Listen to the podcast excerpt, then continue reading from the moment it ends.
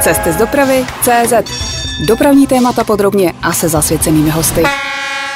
Vítejte u dalšího dílu podcastu Cesty z dopravy CZ. Moje jméno je Ondřej Kubala a dnes bych vás velmi rád pozval k historickému speciálu. Naše pozvání přijal profesor Milan Hlavačka z Historického ústavu Akademie věd. Dobrý den, pane profesore. Dobrý den. My spolu probereme počátky železnice od prvních pokusů s koně s přeškou přes investice barona Rothschilda až po rozmach lokálních tratí koncem 19. století. Ale já se vás hned na začátku chci zeptat, jak jste se vlastně dostal k tomu, že se věnujete průmyslové historii našeho území 19. století, dopravní historii a tak dále? No, je to velmi jednoduché. Bylo to částečně chtěné i nechtěné, ale po skončení studia na vysoké škole jsem se rozhodoval, jak dále a zůstal jsem teda v oboru s tím, že ale nejdřív si musíte udělat něco, čemu se dneska říká PhD, tenkrát to byla kandidatura věd, mm-hmm. a musíte na nějaké instituci, dnešní historický ústav se to jmenuje, tenkrát ústav československých dějin a světových dějin, Akademie věd, si zvolit nějaké téma. A protože mě to jako hospodářské dějiny jako takové zajímaly, plus tam bylo i rodinné zázemí, protože otec byl železničář, tak dost času jsem eh, trávil s ním na na tom stavědle, kde se teda připravovala eh, železniční cesta ve stanici Lochovice na protivínské dráze. Takže myslím, že nebylo daleko k tomu zvolit si nějaké téma. Nicméně téma dějin železnic, to je prostě téma, zaběhané a především mezi českými inženýry dávno, dávno prokopané, ale já jsem si zvolil to téma trochu jinak v tom smyslu, že mě zajímalo, dejme tomu to ekonomické zázemí, nikoli v samotná stavba té železnice, ale co to vlastně eh, doprovází a jaké jsou dopady do společnosti. Tak pojďme na to dnešní téma otevřít eh, rovnou známou koně s přeškou. Mě by hrozně zajímalo, jak těžké bylo něco tak novátorského svého času prosadit. No, bylo to samozřejmě velmi těžké, protože nikdo s tím neměl zkušenosti, to znamená, jde o velkou investici do neznámého podniku, do dopravnictví, do kolejové dopravy.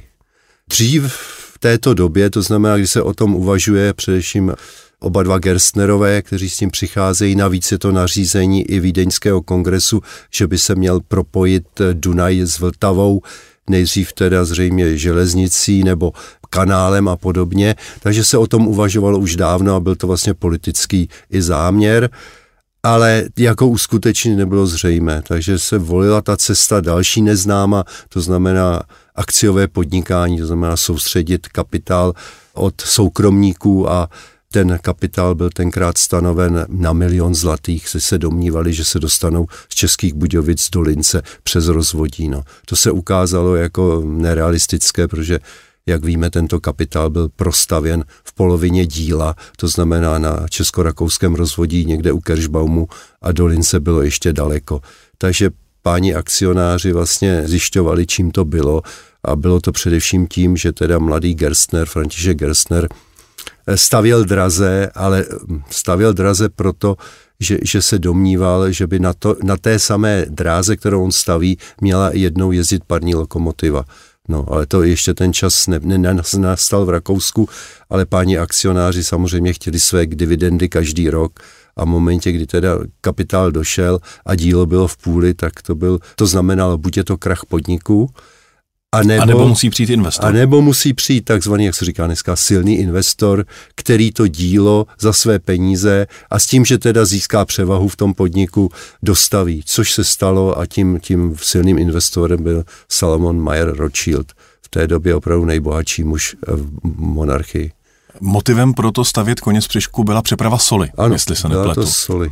A jak se ale stalo, že začala nakonec vozit i cestující? Protože no, vždycky ty první dráhy měly hlavně ten nákladní účel, ne? Ano, ano, i v tom privilegiu se teda hlavně hovoří o, o soli. To víte, to je, to je stálá komodita, která musí být přítomná, která byla i státním regálem, čili jak mm-hmm. si bylo, každý rok byly mm, garantovány eh, metráky soli, které se musí dovést ze solné komory do Čech. Takže podnikatelský plán byl jasný? Byl jasný, bylo to dopředu daný, eh, věčná komodita, nezničitelná komodita, Nicméně jim se stala jedna nepříjemná věc, že, že stát se zbavil tohodle ne samotného regálu, ale té přepravy soli. Jo.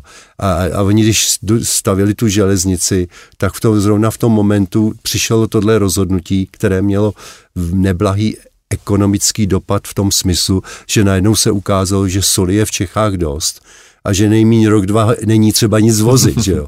A to bylo proti tomu záměru ty koně z Přešky. To byl první malér a druhý se ukázalo, že, že minimálně jedna pětina příjmů po tom uvedení do provozu v roce 1832 pochází od eh, osobní dopravy, kterou ovšem neměli pojištěnu v privilegiu, čili vlastně oni vozili. Oni ji nesměli. Oni by de facto nesměli, ale prostě je vozili a zjistili, že jedna pětina příjmu přichází od uh, obyčejných lidí, kteří právě využili tu neuvěřitelnou uh, rychlost té dráhy, že ráno vyjeli z Budějovic a večer byli v Linci, že? A, a za, za menší peníze, než by jeli z Formany.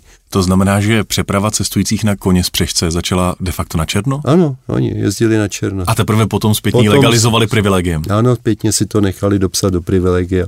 A pak se ukázalo, že i jiné komodity, jako já jim jeho české kapry vozili v sudech do Vídně, či dovést to k Dunaji, a pak loděma do, do, a, a jeho český grafit a, a všechno. Ale hlavně se ukázalo ta, ta převaha proti té formanské dopravě, kdy teda na té koně zpřečce se převezlo minimálně já nevím, s poč, stejným počtem koní desetkrát, ne více, více soli nežli předtím. Vy jste zmínil barona Rothschilda. Právě ten stál za první Ferdinandovou dráhou, která hmm. se k nám přiblížila od Vídně. Proč ho tohle podnikání zajímalo?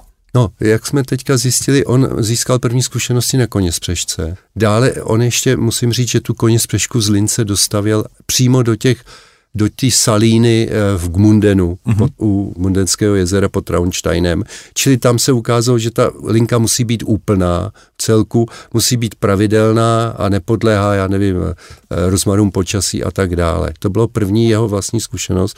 A druhá zkušenost, kterou měl teda z přímo z Anglie, to bylo od bratra Nataniela, který se taky začal zajímat o železniční podnikání. A jenom si uvědomte, je to teda kolem roku 1830, kdy se teda v Anglii spustí první veřejná železnice mezi eh, Manchesterem a Liverpoolem a, a on měl velmi dobré zprávy o tom, jak to funguje a jak to vydělává, takže sám, sám ještě poslal své, své lidi do Anglie na ze, své, ano, ze svého na několika měsíční pobyt, aby prostě prošli tyhle ty železnice, ale hlavně zjistili ekonomické kritérie a výtěžnost těchto drah, na čem to závisí a jak, jak draze se to staví. Jo.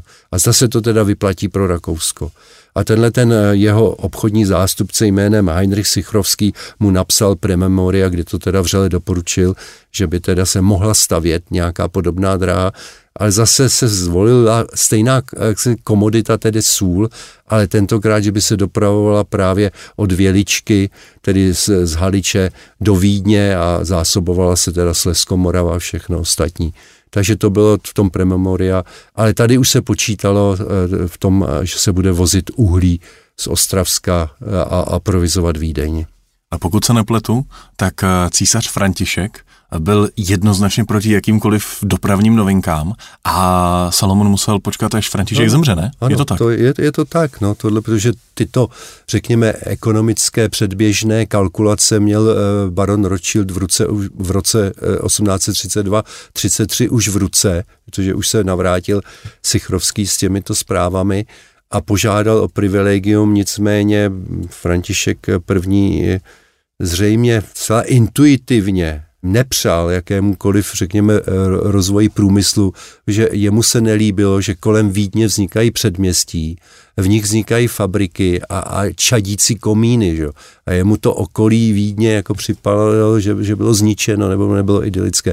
Či se opravdu se čekalo, až v březnu 35 František první zemře a pak uh, u nového císaře Ferdinand. Ferdinanda I. dobrotivého Eh, do roka to privilegium získal. Ale eh, když se podíváte na to privilegium a ten třaslavý podpis, teda Ferdinand pod ním, tak musíte eh, jaksi uvažovat o tom, jestli vůbec císař Ferdinand věděl, co podepisuje. Že?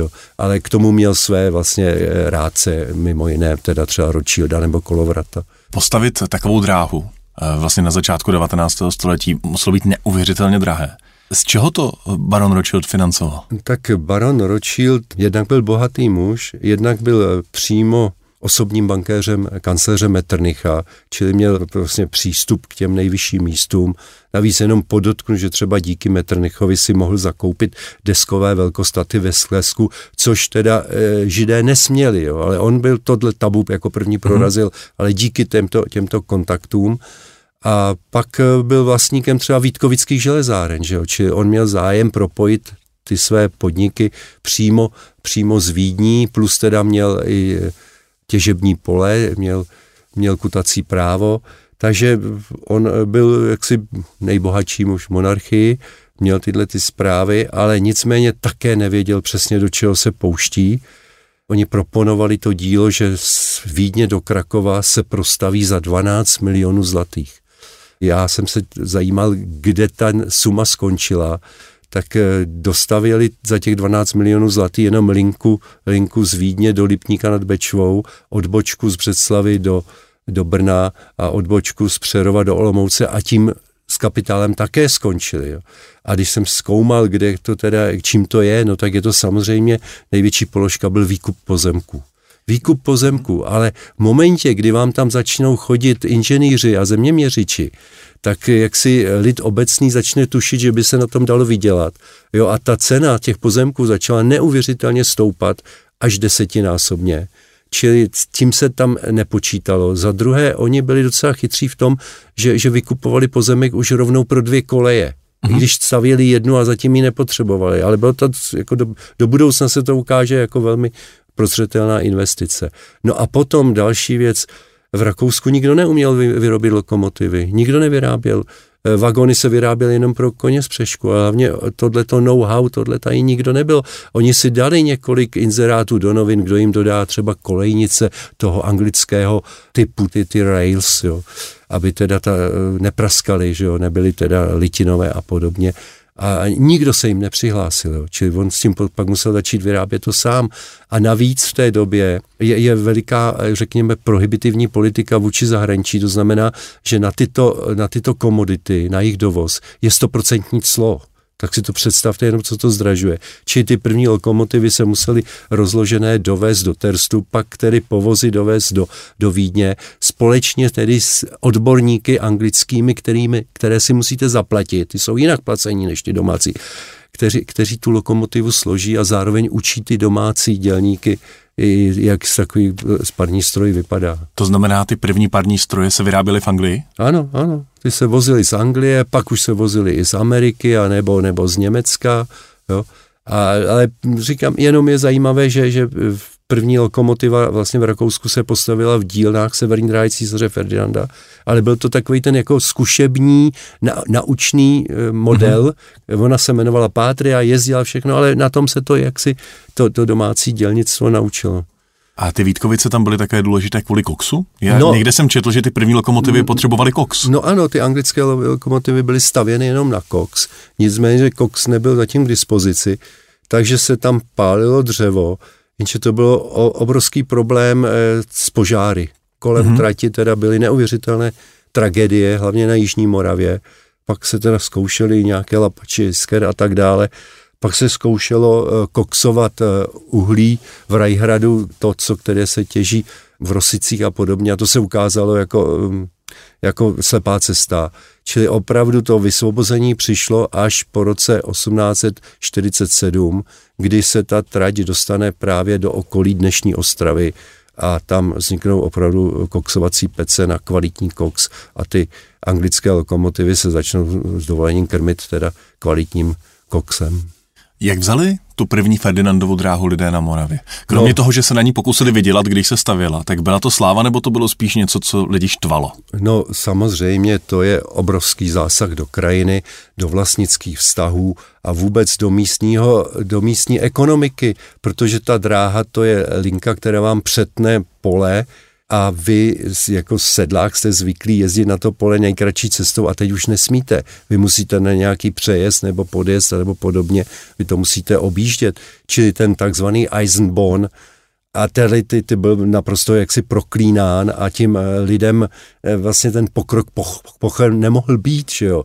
Navíc oni vlastně byli vázáni pořád k svému domovu, oni cestovat nepotřebovali, nač do Vídně, to byla jenom nějaká elitní skupina já obchodníků, navíc to bylo v době, kdy potřebujete na každou cestu svolení, pas nebo pasíršajn od své vrchnosti, že, čili tady vzniká nějaká uh, univerzální dopravní cesta, a jsou jí kladeny takovéto vlastně feudální překážky, které, které nejdřív musíte, musíte odstranit. Jo. Čili bylo to, plus ten výkup, e, další sedláci nechtěli odprodávat ty svý pozemky, kde teda šla dráha a tady poprvé se muselo sáhnout k něčemu, čemu se říká jaksi ten expropriační zákon, to znamená, když se s ním nedohnotnete s tím majitelem toho pozemku, že ho můžete teda soudně e, vykoupit jo, což trvá ale dlouhé cestu, ale tady ten zákon byl teda eh, vznikl tehdy jenom pro tyhle potřeby té severní státní dráhy, že teda jako, aby se dostali dál, eh, je musíte prostě expropriovat, čili proti.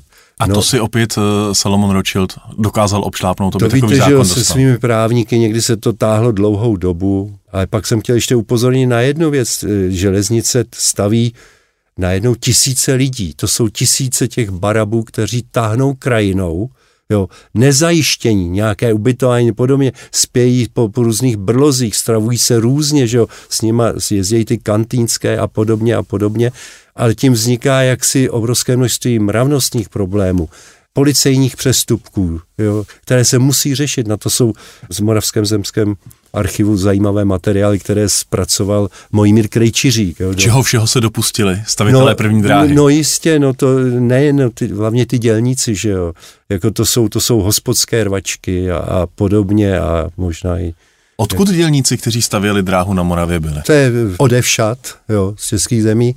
Nicméně je tam ta skupina těch specialistů, kteří například umějí lámat skály, prokopávat tunely a podobně, což většinou byli Italové.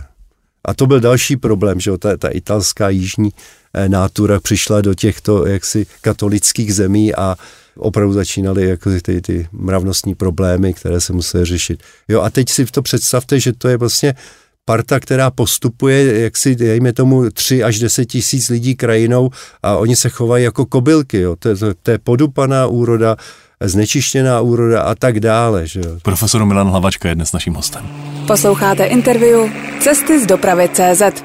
Pane profesore, ty první dráhy byly soukromé, ale potom se zapojil stát. Z Olomouce do Prahy to byla jeho vlastně první investice? Ano, ano. Nejdřív byly soukromé, protože jiný v Anglii se stavil soukromně, Jo. Jedině Belgie byla výjimka, kde, kde teda začal i stát investovat, ale tady si eh, především kníže Metternich myslel, že to bude stejný jako na silnici, jo? že železnice je něco, kde si každý bude jezdit sám se svým dopravním prostředkem. No, jak víme, velmi se mýlil. Že jo? Jo, teprve pak, že teda jako tuhle, tuhle dráhu musíte organizovat jinak, centrálně, jo, protože hrozí nebezpečí, vy musíte vymyslet, vymyslíte jízdní řády, a ty jízdní řády jsou založené na něčem, co tu nebylo a to byl jednotný čas a vy ho musíte vykonstruovat, to je jenom pro tu dráhu, jo. To znamená, že, že musíte mít e, nějakého smluvního astronoma a hodináře ve Vídni, který dodává každý ráno přesný čas prvnímu vlaku, který jede na Brno, jo, a te, z toho vlaku předávají ten přesný čas těm inženýrům na jednotlivých těch stanicích. Jo. Není jiná možnost, jak regulovat jízdu vlaků proti sobě, jo. Jo, s tím, že stanovíte, že teda přednost má vlak od Vídně, to je sice hezký, ale jedině přesnými hodinkami můžete nadplánovat to křížení, že jo. Jo, a to, než vznikne telegraf nebo první linky, což je někdy kolem roku 1847, byl, byl obrovský problém aby to i v noci a za poušky a podobně. To znamená, že jednotný železniční čas, který vznikl vlastně pro dráhu, byl úplně prvním zabezpečovacím zařízením? Ano, Dá ano, se to tak říct? Ano, ano, jinak to nešlo udělat do té doby, než si ten čas třeba předáváte pomocí telegrafu, ale jako ty přesně seřízené hodinky jsou zcela základem pro to, aby se nestal malér. Zase, jak ukazuje můj mír Krejčířík v tom svým skvělým železničním pitavalu, takový maléry si stálo, protože hmm. já nevím, inženýrovi Kvalizovi šeli hodinky o 15 minut napřed a důsledek byl e, srážka vlaků. A proč se stát pustil do těch prvních investic? No, protože on měl představu, že teď jako má, stát má každý nějaké strategické zájmy a navíc rakouský stát viděl, že pruský stát mezi tím už přepravuje vojsko po, po železnici, kde si to vyzkoušel. Mezi, je to mnohem rychlejší. Ber, no, to jistě mezi Berlínem a postupy a, a během pár hodin přepraví obrovské množství eh, lidí a vojenské techniky, takže to chtěl mít také a, a vypsal nebo jakýsi strategický plán výstavby železnic, ale tam se brzy ukázalo, že přicházejí finanční krize, že se vyčerpá kapitál a že vlastně ten jeho plán stojí. To, že do té doby, než do toho vstoupil, tak byla teda postavena ta železnice do Lipníku nad Bečnou, do Brna a do Olomouce a z Vídně do dolů pod Semering a, a dál nic, najednou se to zastavilo, že jo. Takže v tom momentě musel změnit názor i Metternich a e, prostě tyhle ty strategické zájmy vzít na, na sebe stát a začít investovat. A v roce 1841 teda vzniklo to ředitelství státních dráh, které jenom upozornilo, dráhy stavělo, ale neprovozovalo. Protože to neuměli, neměli ten personál. Či když se třeba postavila ta dráha mezi Olomoucí a Prahou v roce 45, 1845, tak se to předalo personálu, který dodala severní dráha císaře Ferdinanda, zase od Rothschilda. Jo, čili, jo. Jenže zase, když si pustíte soukromýho e, dopravce na, na státní cestu, tak jak si výsledek je ten, že on vlastně hlavně z toho chce těžit a málo opravuje například, že jo. Takže ta dráha pak nebyla v dobrém stavu, takže teprve někdy až na začátku 50. let si to převzal i tu přepravu na svá bedra stát ale to mezi tím už stát zase byl před bankortem, takže se to zase privatizovalo. My jsme mluvili hodně o tom, že tím prvním motivem byla přeprava soli, ale obrovským, nebo já se domnívám, že potom obrovským motorem pro stavbu železnic bylo uhlí. Vůbec nebýt té uhelné přepravy, měli bychom takovou síť? Železnic, jako máme? No samozřejmě, že bychom neměli tak hustou síť, ale zase na druhé straně máme takovou síť, jako by řekněme jednostranou, že to, to uhlí se někde nachází a tam, tam se mhm. všichni namířejí ty své dráhy, že Opravdu uhlí bylo, byla komodita, která vydělávala obrovské peníze, jsem na to koukal, takže dividendy byly vypláceny třeba u Ústecko-Teplické dráhy nebo na Buštěhradské dráze v té době, řekněme 60. 70. let, až ve výši 25%. Jo, to, to, to je vlastně nominální hodnoty akcie. Nevím, kdo to dneska má, asi nikdo, jo, takový obrovský peníze z tohohle.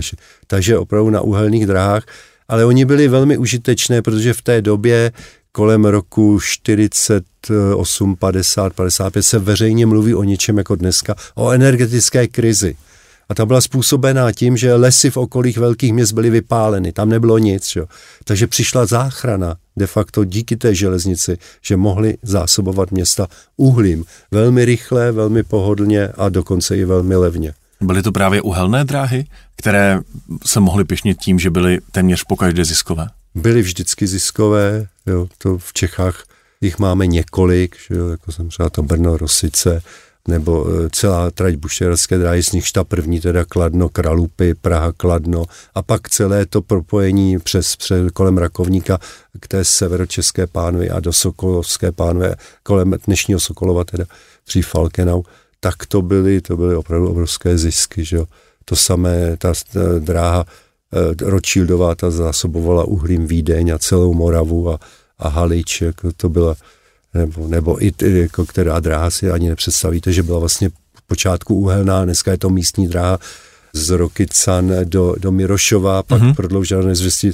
Ta byla taky uhelná, že jo, sama, od samého počátku, že jo, ta se, no, nebo, nebo chrást přasy, jo, takový na, na české západní dráze, tak to. A ty zisky z těch uhelných drah vracely se potom do rozvoje železniční sítě, anebo odtékaly už mimo ten No obor? tak samozřejmě, jako té době jsou to akciové společnosti. Zapomněli jsme říct, že v roce 55 stát prodal veškeré své železniční bohatství soukromým firmám a že tu největší e, severní státní dráhu si koupil vlastně francouzský kapitál. První je, že musíte obsloužit zisky akcionářů, ale to si na válné hromadě odsouhlasíte v jaké výši a co vložíte do nějakého jiného e, depozitního účtu, kterým budete dál rozvíjet eh, své podnikání. Že? Mm-hmm.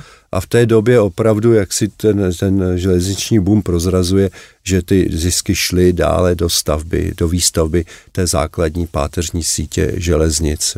A jenom když teďka, jak si si čtu ty paměti Eduarda Baziky, který byl tím eh, stavebním inženýrem právě u, té, u těch francouzů na té severní státní dráze, tak vidíme, že oni začínají, oni budují velké dráhy, třeba jim schocně do Broumov a, že všechny lokálky kolem sebe si, si vybudují a chtějí obsadit a, a je to v jejich zájmu, aby ty páteřní tratě byly doplňovány těmito.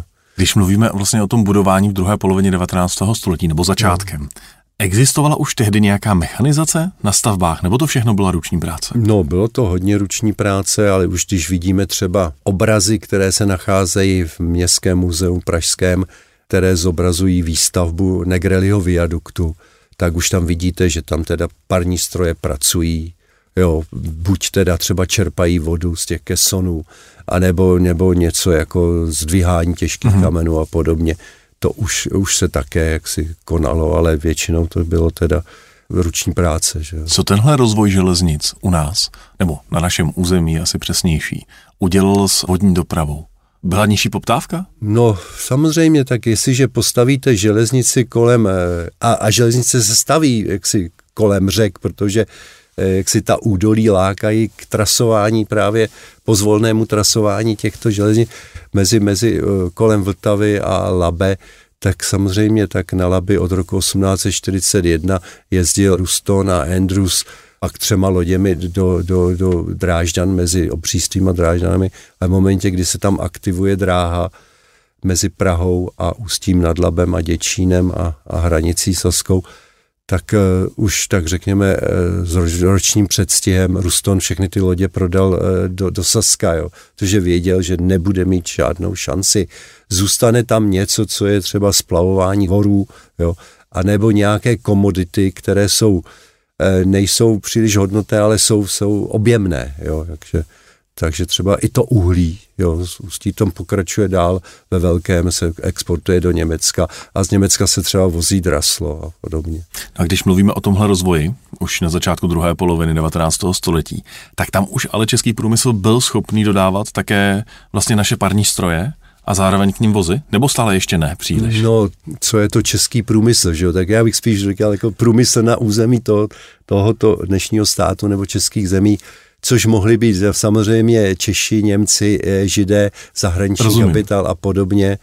Ano, byly jako jenom eh, lokomotivy se tu nevyrábí až do konce století, kdy Českomoravská eh, přijde s tou první lokomotivou ale do té doby se to všechno vyrábí, teda pokud se to nedováží, tak se to vyrábí ve, Vídi, ve Vídeňském novém městě nebo ve Floridsdorfu, či tady ne. Ale parní stroje se samozřejmě vyrábí ve velkém, že ať to byl Ringhofer, ať to byl Daněk nebo kdokoliv jiný. No. Milan Hlavačka je dnes naším hostem. Posloucháte interview Cesty z dopravy CZ.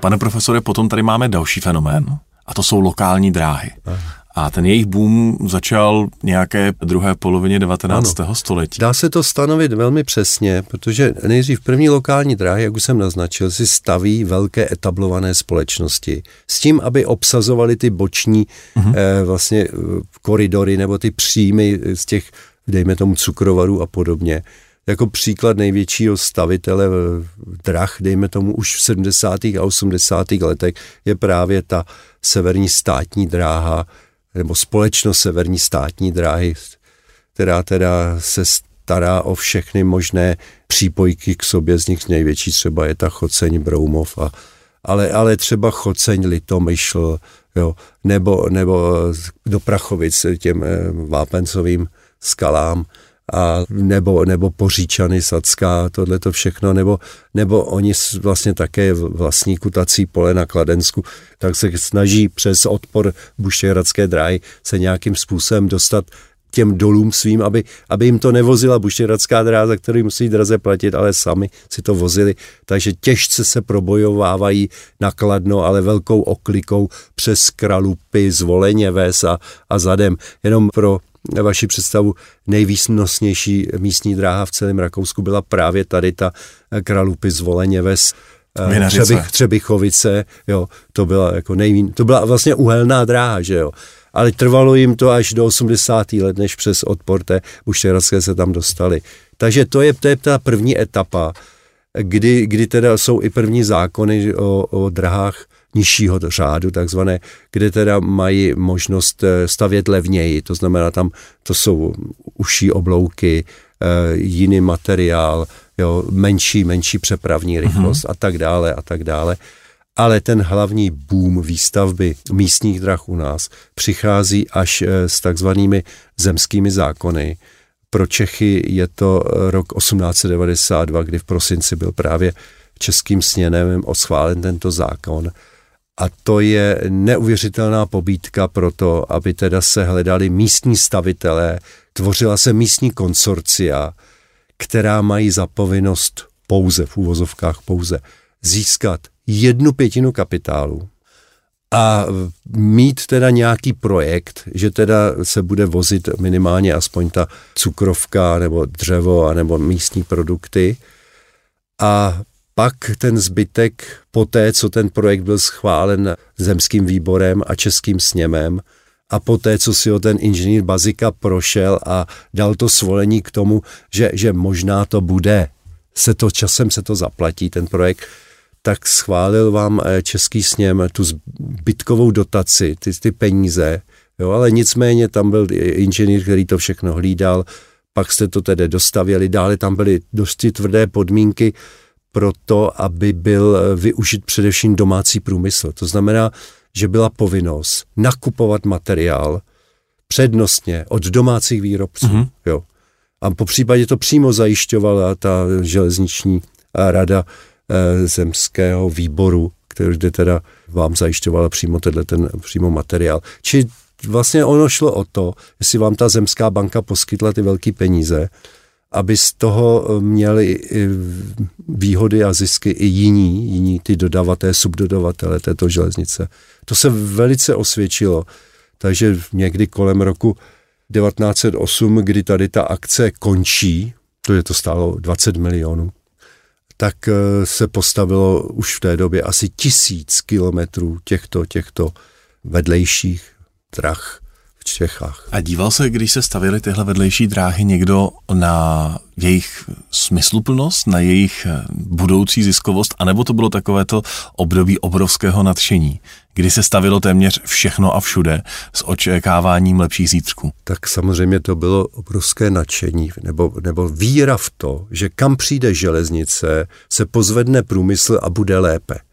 To se samozřejmě nepotvrdilo všude. Takže k tomu tam právě zemský výbor vysílal právě třeba toho eh, inženýra Eduarda Baziku, aby tu dráhu, budoucí dráhu důkladně prošel v té krajině, aby navštívil všechny velkostatky, všechny průmyslníky a všechny starosty. Jo. A domluvil se s nimi vlastně, jakou mají představu o tom, co kdo tam bude vozit. Mm-hmm. Jo. Dále musel samozřejmě eh, trasování nějakým způsobem vyhodnotit, jak, dlouho, jak to bude drahé a podobně. A pak teda vypracoval elaborát, který předložil tému, té zemskému výboru a českému sněmu, kde teda buď to teda doporučil, nebo to nedoporučil. Jo. Většina těch jeho byla taková, no dobře, Možná to bude vydělávat, ale hlavně já chci pomoct těm lidem, kteří za ním On chodili. to myslel dobře. Ti, no jo, tam přímo jmenuje, který starosta přišel, nebo který velkostatkář dokonce mu přinášel do bytu domu na Vinohrady zabíjačku a takové to jako malé podplácení. To tam také samozřejmě zmiňuje, ale také tam zmiňuje dráhy, které teda zásadně nedoporučil. A nebo když je nedoporučil, tak za ním přišel jeho nadřízení, což byl hrabě Shenborn, tehdejší předseda eh, zemského výboru, který zase měl nějaké jaksi hlášky z té kraje od jiných aristokratů, který říká, dobře, pane inženýr, tak co kdyby jsme z toho udělali teda úzkokolejku, že jo, nebo je to tak drahý, že jo.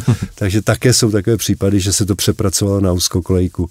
A stalo se někdy, nebo stalo se už tehdy, že byly postavené lokální dráhy nebo místní dráhy, které od samotného počátku byly prostě ekonomickým propadákem? No bylo to tak, ano, bylo A, a Bazika to samozřejmě přiznává, že když to odnášel eh, ten svůj elaborát, kde napsal, že teda stěží se to uživí, nebo stěží mm-hmm. ta dráha bude splácet jenom ten úrok a úmor z těch, jenom těch půjček, jo? To není ještě doba, že by teda vydělávala, jo? Ona bude splácet jenom dluhy. Že? Takže že tomu de facto nevěří, ale protože páni poslanci nebo místní poslanci tu dráhu chtěli, tak si stejně na českém stěhu odhlasovali. A když to začalo jezdit a k tomu musela být správní rada a podobně, kde on třeba zase seděl a viděl ty výsledky, tak si do toho deníku napsal teda, Viděl jsem to špatně, ale takhle špatně to teda jsem neodhadl. Ani já. A o kterých drahách teď mluvíte? Já nevím, tak třeba on to tvrdí o dráze, která vedla z Rakovníka do Jesenice a dál směrem na Teplou. Jo. V, tomhle, v této, řekněme, chmelařské oblasti, méně úrodné, tak tam jako ty, ty výsledky teda komentuje tímto způsobem. Navíc on si uvědomil, že ano, jestliže se staví dráha, tak ten moment té výstavby tam přinese obrovské peníze, práci a tak dále. Ale v momentě, kdy se dráha dostaví, může nastat opačný efekt. To znamená, že ta dráha vám vylídní krajinu, že lidé začnou jezdit do práce někam jinam. Jo. To byl třeba osud dráhy takzvané Selčanky, to znamená ze stanice Votice, dneska Olbramovice do, do Sedlčan, kdy teda potom vlastně ten kraj de facto byl vylidněn a lidé začali jezdit do práce, já třeba do Benešova nebo ještě dál. Jako, navíc. No navíc se spočítalo, že ten úmor u některých drah a ten úvěr, že bude splacen v roce 1970. Jo. No kdy my víme, co mezi tím se všechno stalo jo? a kam ty peníze zmizely, nebo ani nevíme, kam zmizely. A jestli to někdy někdo e, doplatil. Jo? Jestli... A to byly ty úvěry od Zemské banky? Ano, to bylo od e, Zemské banky Království Českého, která na tom nechtěla vydělávat, která chtěla jenom ty peníze zpátky. No. A stalo se tedy, že vlastně toho, v rámci toho obrovského dlouhého období, do kterého pak zasáhla první světová válka, ze státnění, že ty peníze vlastně se už tomu státu nikdy nevrátily? No nikdo to nedovede ani spočítat, ani odhadnout, jak to vlastně s těma penězma bylo, jo, de facto. Jo. Protože tady na tomto území došlo k tolika jaksi ekonomickým převratům, tolikrát vám tady toto území obsadili cizí mocnosti a všechny z toho kořistili, jo. Všechny vlastně kradli. Jo. Takže těžko jako ekonom bude jenom jako si trhat klepat vlasy a klepat na čelo, že to prostě jako nestabilní ekonomické a politické prostředí vám způsobuje takovéto škody, které vlastně nikdo vlastně nespočítá, ani je počítat nechce. O historii železnice na našem území si dnes povídáme s Milanem Hlavačkou z Historického ústavu Akademie věd. Posloucháte interview Cesty z dopravy CZ. Krom obrovského rozvoje měly dráhy potom také za sebou obrovskou vlnu zestátnění. Bylo to, byl to nepřátelský akt? Eh, Nebo ne, nebyl? Ne, nelze to takto vnímat. Je to prostě, ekonomické poměry se mění. A vy to na to musíte reagovat. A jsou to nějaký aktéři, kteří vstupují do těchto ekonomických poměrů, což je teda především stát a samotné ty subjekty, co jsou teda především akciové společnosti. Navíc tu máte nějaké, eh, řekněme, právnické a právní prostředí, které tu podnikatelskou činnost reguluje. Od samého počátku Rothschild věděl, že tu dráhu má jenom na 50 let. A stát si chytře tam nechával tu mezeru, jo, že po těch 50 letech má tu možnost se rozhodnout, jestli ji vykoupí, anebo dá Rothschildovi další privilegium, což se skutečně v roce 85-6 stalo. Tady poprvé to nastalo, ta možnost vzít si tu dráhu na sebe, mm-hmm. ale tady se ještě rozhodlo, že mu dají dalších 15 let, ale vymínil si stát daleko lepší podmínky, třeba ob, oblasti tarifnictví, za kolik se bude přepravovat že a podobně. A mezi tím stát teprve zbrojil nebo teprve začal vytvářet své státní dráhy a svůj aparát. Jo. To samé je u těch dalších soukromých dráh, které už to nemají na tak dlouho, třeba jenom na 30 let, a tam se pak zase rozhoduje o tom, že hlavně to, ta první vlna po roce 1900, hlavně kolem roku 1905, 1906, co, co teda s těmi drahami jak bude. A tam už si jednoznačně říká, že teda i pod tlakem takzvané veřejnosti nebo obecenstva, že by bylo lepší, kdyby bylo jednotné státní dráhy, které budou mít, dejme tomu, jednotné navazující jízdní řády, jedno nádraží, jo, třeba, jo, v jedné mm-hmm. obci mohly být tři nádraží, se tam scházely tři dráhy, a že, že bude teda tu politiku ovlivňovat. Jemu už se to děje nechtěně už někdy v 70. letech po krizi, velké hospodářské krizi. Po krachu na vídeňské burze? Po krachu na vídeňské burze v květnu 73 kdy teda on vlastně sleduje ten obrovský boom, dává jedno, jedno koncesi za druhou mm-hmm. a opravdu se vystaví jaksi obrovské množství železnic, které používáme dodnes ale ukazuje se, že to je vlastně založeno také částečně na státních dotacích, asi 5,2% zúročení základního kapitálu, pokud se tak nedělo, on to doplatil. A někdy v těch polovině 70. let vidí, že, že ty, ty dotace už mu činí minimálně 6% celého státního rozpočtu, což jsou obrovské peníze pro celou monarchii. Takže začíná už uvažovat jinak, eh, hlavně v době krize, kdy se už nic nestaví. Poslední vlastně tu velkou dráhu, to je, to je rakovník eh, Beroun a eh, zdit se proti víny, ale to už staví stát vlastně za své peníze, nicméně ji předává ještě soukromému subjektu k provozování. Takže už se rozmýšlí, jak nadále a vytváří nebo nechá si uzákonit říšskou radou takzvaný sekvestrační zákon, který od roku 77 říká zase velmi jednoduchou věc, že jestliže soukromá dráha, která po tři roky eh, získává od státu dotace, je nevýdělečná nadále, automaticky spadá na stát, ale rozumějte to, je vykoupena státem. Jo. Vy jste zmiňoval, že vlastně stát doplácel ten rozdíl ano. do nějaké stanovené ziskovosti. Ano. Ale jak stát věděl, no. dnes se nám stát umí podívat pod ruce do našeho no. účetnictví, no. ale jak stát věděl, no. jaká je reálná výnosnost té no, dráhy? No, to mě taky vrtalo hlavou, že teda samozřejmě žádný soukromý subjekt vás vlastně do účetnictví nahlédnout nenechá, ani nemusí v tehdejší. Čili je to vlastně dáno na nějaké důvěře nebo na nějakých odhadech. Jo a v tom se asi mohly dít jako samozřejmě zajímavé věci. Zajímavé věci. S příchodem Františka Křižítka počátkem 20. Hmm. století eh, přišly první pokusy s elektřinou na dráze. Hmm. A pára ale přesto zůstala ještě dlouhá desetiletí hlavní doménou železnice. Byly to těžké diskuse, pára versus elektřina?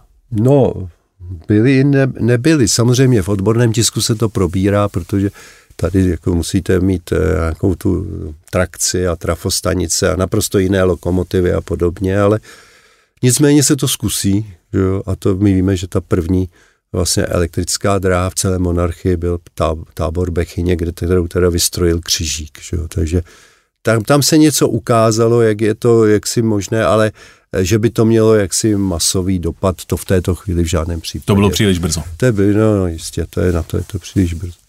Vaší doménou jsou, pane profesore, politické, sociální a hospodářské dějiny českých zemí a habsburské monarchie. Já se vás chci zeptat, přinesla vlastně celkově dráha lidem tedy bohatství? Samozřejmě, samozřejmě. Dráha vám otvírá neuvěřitelné možnosti, které předtím neexistovaly. V podstatě jde o to, že najednou se změní celé uvažování veškeré společnosti o svých časových a prostorových horizontech. Jo. A v tom je vlastně řečeno všechno, i to ekonomické, že, že te, vy teda můžete vyzásobovat podobně nějaký regiony velmi rychle. A v tom je řečeno i to, že, že dráha třeba se postavila katastrofám v tom smyslu, že do té doby třeba existovaly plošné hladomory, třeba v Podkrkonoší, nebyla úroda. Ale v momentě, kdy máte železnici, tak vy velmi rychle aprovizujete tento region a, a to, tohodle té trýzně zbavíte. Čili od té doby, co je železnice, například, neexistuje žádný plošný hladomor, protože uherské obojí mohlo být doveženo velmi rychle a lacino k nám. Že?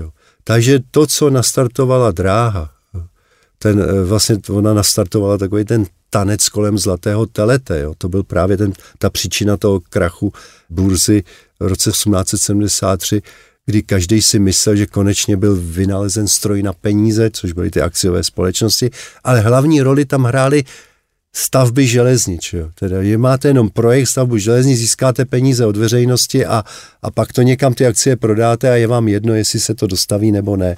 Či i toto je důsledek vlastně toho, že teda roztočila kapitál. Ale jenom si vemte, co všechno dráha spotřebuje, než se postaví. Jo. To není jenom železo, to není, to je obrovský množství dřeva, čalounictví, jo, co všechno, budov, stavebnictví, jo, to, co rozjede ten neuvěřitelný stavební boom, jako to, je, to se nedá ani vlastně spočítat, co dráha vlastně přinesla. Víte, co by mě hrozně zajímalo? Řešili se v minulosti, třeba hlavně když šlo i o státní peníze, eh, něco jako čemu dnes říkáme cinknuté zakázky, přihrávání kšeftů ze státního kamarádům a podobné v uvozovkách radosti, které známe z dnešních dob? Tak samozřejmě v tom eh, vypjatém období kapitalismu, což jsou teda 60. a 70. let 19. století, a v období soukromých drah a výstavby jedině pomocí teda soukromého kapitálu mm-hmm. k tomuto jevu, k čemu říkáme jaksi korupce, eh, docházelo. Jo. Velmi těžce se to dokumentuje, ale nicméně máme tu jeden jaksi Nobel případ z Haliče, z dráhy eh, arcivévody Ludvíka, kdy teda po dostavbě této dráhy se tam děly podivné věci, například... A to byla dráha z Krakova směrem Krakova na Lvov? na Lvov a do Černovců v Bukovině, kdy teda třeba eh, padaly mosty i z vlaky, i s lidmi. Jaksi. A, po jejím otevření? Ano, po jejím otevření a najednou se začalo zjišťovat, bylo to předražené, bylo to levně stavěné, nedbalo se na bezpečnost, a, a začaly vycházet neuvěřitelné věci, protože císař si přál, aby prostě ty viníci byli naprosto příkladně potrestáni, což se tady nikdy nestalo a, a ve Vídni probíhal v roce 1874 proces s ředitelem této dráhy, což byl Offenheim a při tom procesu vycházely najevo neuvěřitelné věci. Jo. To znamená takové to, že to je prostě kultura všimného.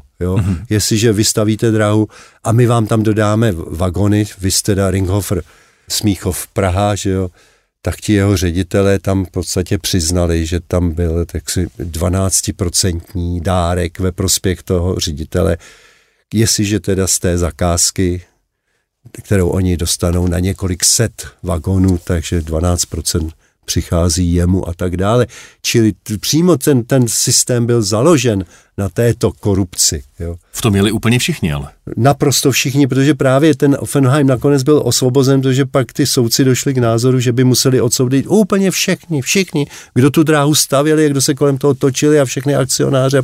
Všichni o tom věděli a všichni věděli, že na tom to stojí, a, ale tyhle ty důsledky, jak si se projevily až později, ty, ty tragické důsledky. A šel tedy někdo do vězení?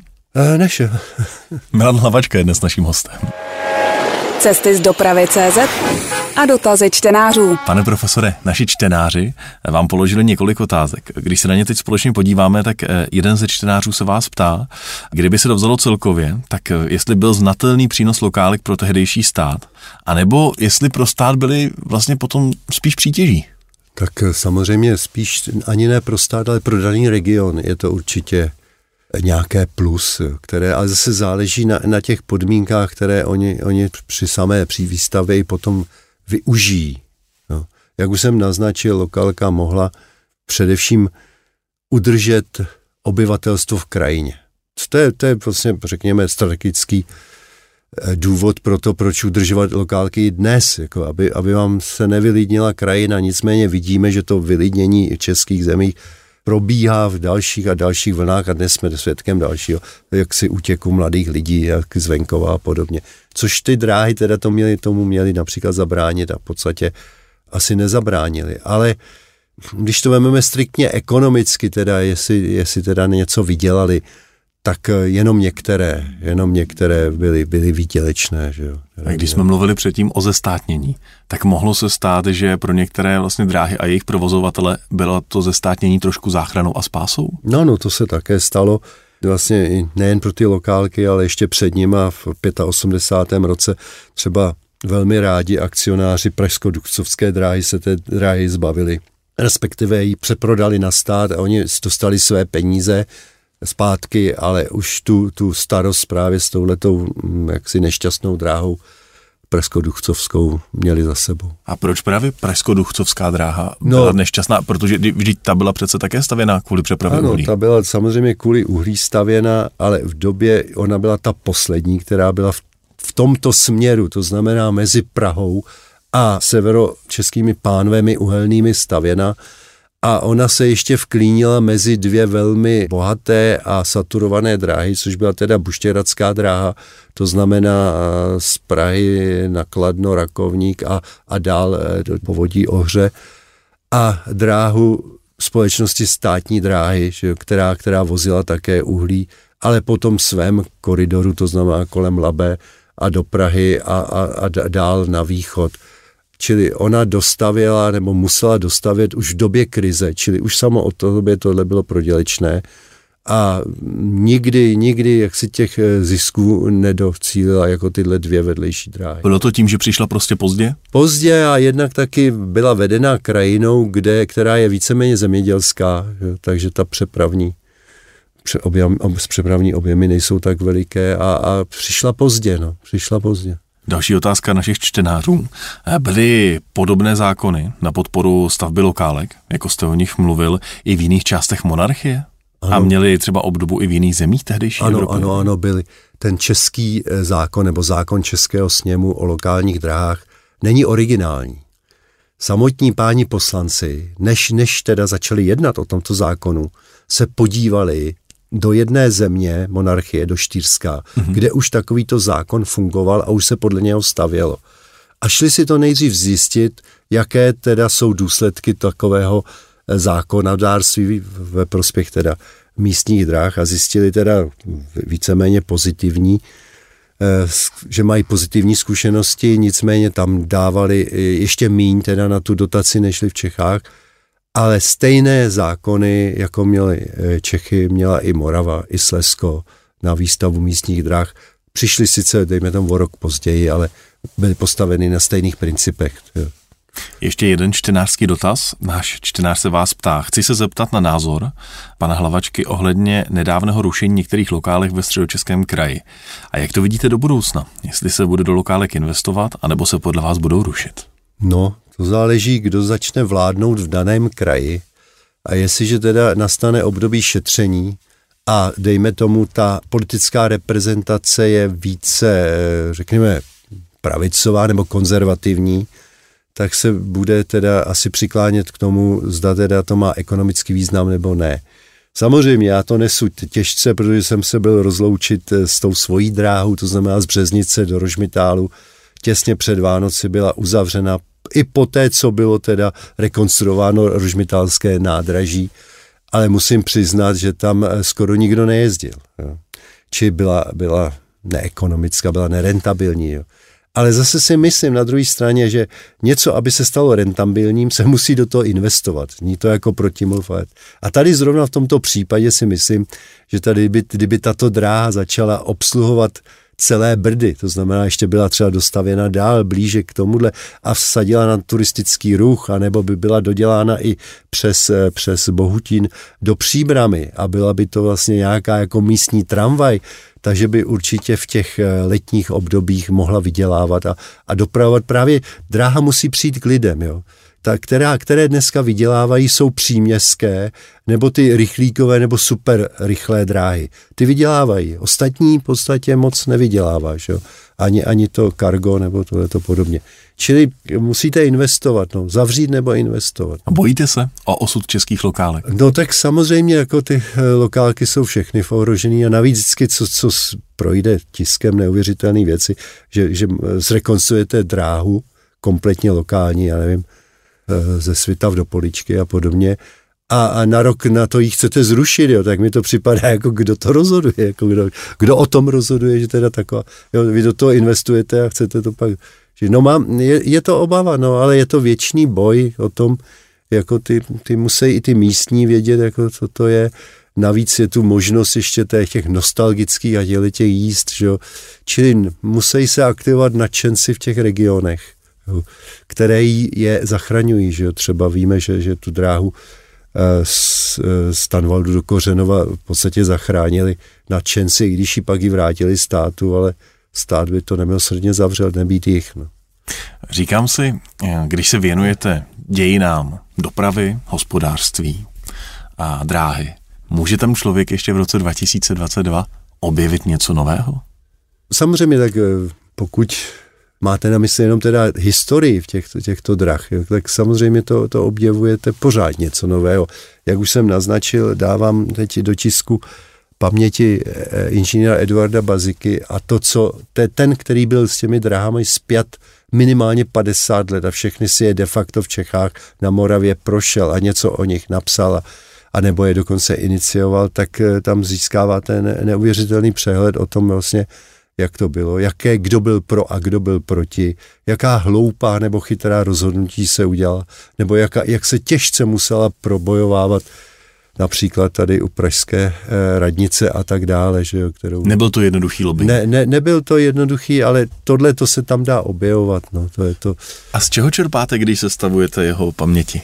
No tak eh, z, z, přímo z něho, jo, to, že on byl eh, jako inženýr, byl pečlivý a vedl si deník, jo, a jestliže máte paměti po té, co odešel teda do takzvaně do důchodu, do penze, ale on nejdřív pracoval pro tu soukromou dráhu, ale po roce 92 začal pracovat pro Zemský výbor království českého, tak, tak jsou to naprosto přesné informace, kde teda to, Navíc jsou to i informace i osobní, že jo, to, to jsou tak neuvěřitelné paměti, kdy máte vlastně jednu půlku, máte to, co dělám já, to znamená moje práce, a druhá půlka je moje rodina. A pak z toho je ční eh, neuvěřitelný etos té tehdejší společnosti a těch nových středních tříd, který doufám tady zůstává dodnes. To znamená, můj smysl života tkví v práci, smyslu jsem plné práci a v práci pro rodinu, čili pro tu rodinu. Jo. A to je teda občanský étos, který doufám i díky těm železnicím, který nabil, jo,